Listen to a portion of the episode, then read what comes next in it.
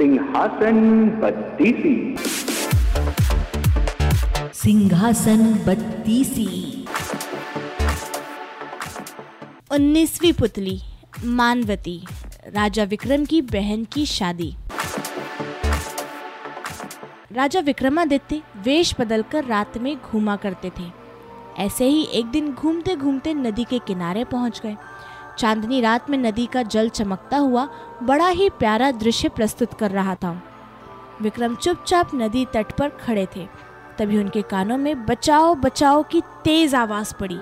वे आवाज़ की दिशा में दौड़े तो उन्होंने नदी की वेगवती धारा से जूझते हुए दो आदमी दिखाई पड़े। गौर से देखा तो उन्हें पता चला कि एक युवक और एक युवती तैरकर किनारे आने की चेष्टा में है। मगर नदी की धाराएँ उन्हें बहा कर ले जाती हैं। विक्रम ने बड़ी फुर्ती से नदी में छलांग लगा दी और दोनों को पकड़कर किनारे ले आए। युवती के अंग अंग से यौवन छलक रहा था। वह अत्यंत रूपसी थी। उसका रूप देखकर अप्सराएँ भी लज्जित हो जाती। कोई तपस्वी भी उसके पास आकर अपनी तपस्या छोड़ देता और गृहस्थ बनकर उसके साथ जीवन गुजारने की कामना करता। दोनों कृतज्ञ होकर अपने प्राण बचाने वाले को देख रहे थे। युवक ने बताया कि वे अपने परिवार के साथ नौका से कहीं जा रहे थे। नदी के बीच में वे भंवर को देख नहीं सके और उनकी नौका भंवर में जा फंसी। भंवर से निकलने की उन लोगों ने लाख कोशिश करी, पर सफल ना हो सके। उनके परिवार के सारे सदस्य उस भंवर में समा गए, लेकिन वो दोनों किसी तरह यहाँ तक तैरकर आने में कामयाब हो गए। राजा ने उनका परिचय पूछा तो युवक ने बताया कि वो दोनों भाई बहन हैं और सारंग देश के रहने वाले हैं। विक्रम ने कहा कि उन्हें सकुशल अपने देश भेज दिया जाएगा। उसके बाद उन्होंने उन्हें अपने साथ चलने को कहा और अपनी महल की ओर चल पड़े। राजमहल के नज़दीक जब वो पहुँचे तो विक्रम को प्रहरियों ने पहचान कर प्रणाम किया। युवक युवती को तब जाकर मालूम हुआ कि उन्हें अपने प्राणों की परवाह किए बिना बचाने वाला आदमी स्वयं महाराज धीराज थे। अब तो वे और कृतज्ञता भरी नज़रों से महाराज को देखने लगे। महल पहुंचकर उन्होंने नौकर चाकरों को बुलाया तथा सारी सुविधाओं के साथ उनके ठहरने का इंतज़ाम करने के निर्देश दिए। अब तो दोनों का मन महाराज के प्रति और अधिक आदर भाव से भर गया। वह युवक अपनी बहन के विवाह के लिए काफ़ी चिंतित रहता था। उसकी बहन राजकुमारियों से भी सुंदर थी, इसलिए वो चाहता था कि किसी राजा से उसकी शादी हो, मगर उसकी आर्थिक हालत अच्छी नहीं थी और वो अपने इरादे में कामयाब नहीं हो पा रहा था। जब संयोग से राजा विक्रमादित्य से उसकी भेंट हुई तो उसने सोचा कि क्यों ना विक्रम को ही उसकी बहन से शादी का प्रस्ताव दिया जाए। ये विचार आते ही उसने अपनी बहन को ठीक से तैयार होने को कहा और उसे अपने साथ लेकर राजमहल उनसे मिलने की ओर चल पड़ा। उसकी बहन जब सच कर निकली तो उसका रूप देखने लायक था। उसके रूप पर देवता भी मोहित हो जाते। मनुष्य की तो कोई बात ही नहीं। जब वह राजमहल आया तो विक्रम ने उससे उसके हालचाल पूछे और कहा कि उसके जाने का समुचित प्रबंध कर दिया गया है। उसने राजा की कृतज्ञता ज़ाहिर करते हुए कहा कि उन्होंने जो उपकार उस पर किए, उसे आजीवन वो नहीं भूलेगा। उसके बाद उसने विक्रम से एक छोटा सा उपहार स्वीकार करने को कहा। राजा ने मुस्कुराकर अपनी अनुमति दे दी।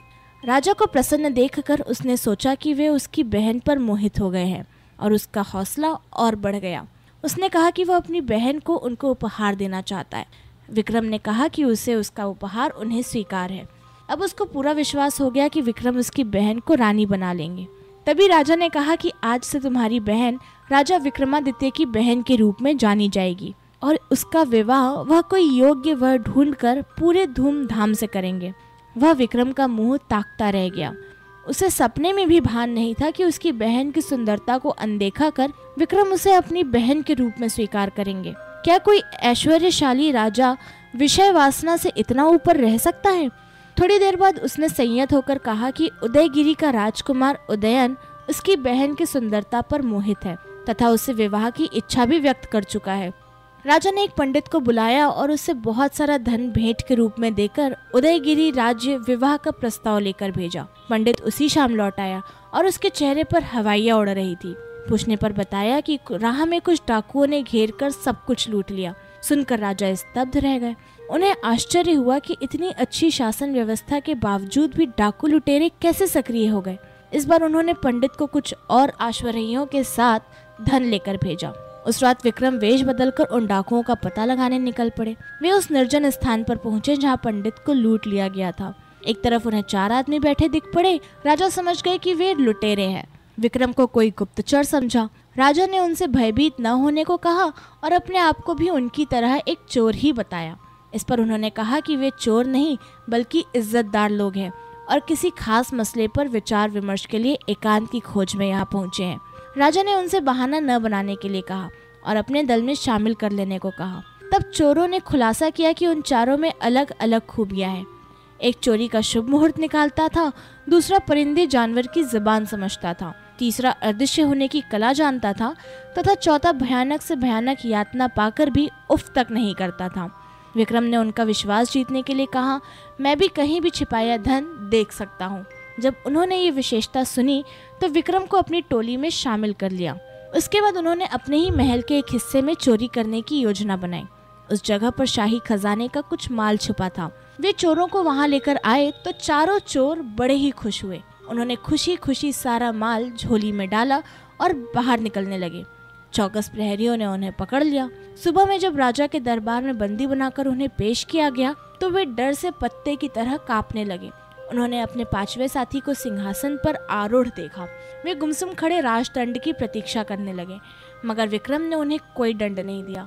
उन्हें अभय दान देकर उन्होंने उनसे अपराध न करने का वचन लिया और अपनी खूबियों का इस्तेमाल लोगों की भलाई के लिए करने का आदेश दिया। चारों ने मन ही मन अपने राजा की महानता स्वीकार कर ली और भले आदमियों की तरह जीवन यापन करने का फैसला लिया। राजा ने उन्हें सेना में बहाल कर लिया। उदयन ने भी राजा विक्रम की मुँह बोली बहन से शादी का प्रस्ताव प्रसन्न होकर स्वीकार कर लिया। शुभ मुहूर्त में विक्रम ने उसी धूमधाम से शादी उदयन के साथ कर दी, जिस तरह किसी राजकुमारी की होती है। आप सुन रहे हैं सिंहासन बत्तीसी की कथाएँ। अरबा की प्रस्तुति।